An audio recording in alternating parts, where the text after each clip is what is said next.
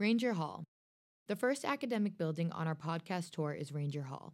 It is home to one of our many academic communities, the Harrington School of Communication and Media. The Harrington School is a part of the College of Arts and Sciences.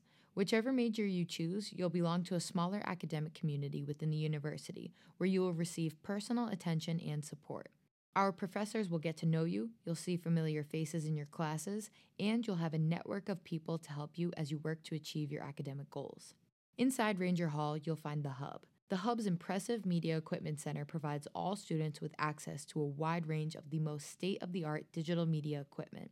There are also plenty of labs and study spaces where you can work with others to edit your media projects using industry standard software.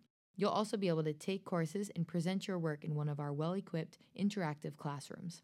What I love about Ranger Hall is that there are no limits to your creativity here.